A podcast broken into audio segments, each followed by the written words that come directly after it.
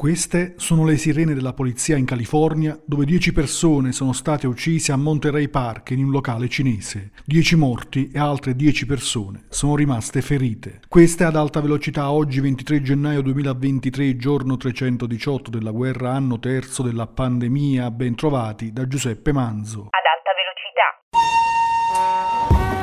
velocità. Notizie e pensieri pendolari.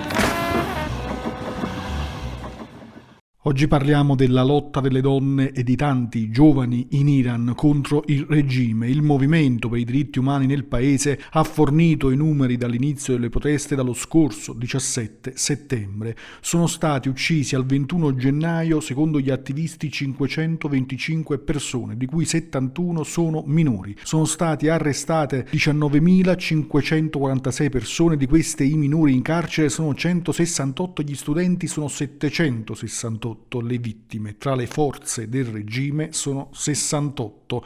I numeri servono a capire la portata di un movimento rivoluzionario contro un regime come quello degli Ayatollah iniziato con l'uccisione di Masamini che non aveva il velo. Dalla lotta al grido donna, vita, libertà il movimento si è esteso in una rivendicazione politica di impatto internazionale più ampio nel nome dei diritti delle persone, con le donne in prima fila, per capire questo questa portata ascoltiamo le parole di Rosita Shoei del movimento dei cittadini iraniani residenti a Napoli intervenuta lo scorso 20 gennaio in un'iniziativa promossa dal Centro Culturale Kiku di Scampia.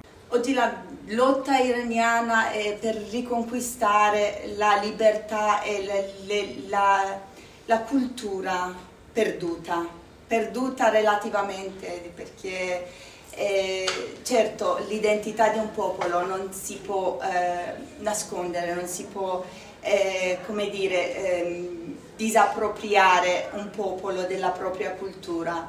E le cose che ci sono state negate per 43 anni, noi abbiamo ricevuto tramandati di generazione in generazione, per cui eh, sentiamo ancora più eh, nostro. Oggi vogliamo eh, le donne e non solo, giovani, eh, anziani, tutte, tutte, le generazioni dell'Iran si sono uniti in questa lotta per, eh, come dire, eh, riprendersi ciò che eh, gli è stato tolto per anni, per decenni. Certo, il regime sta cercando in tutti i modi di di uh, creare un, un, panico, la paura tra la, la gente per uh, impedire questa lotta in tutti i sensi. Ma fortunatamente, grazie anche a questi incontri, che noi siamo riusciti a trasmettere la, la nostra voce al di fuori del,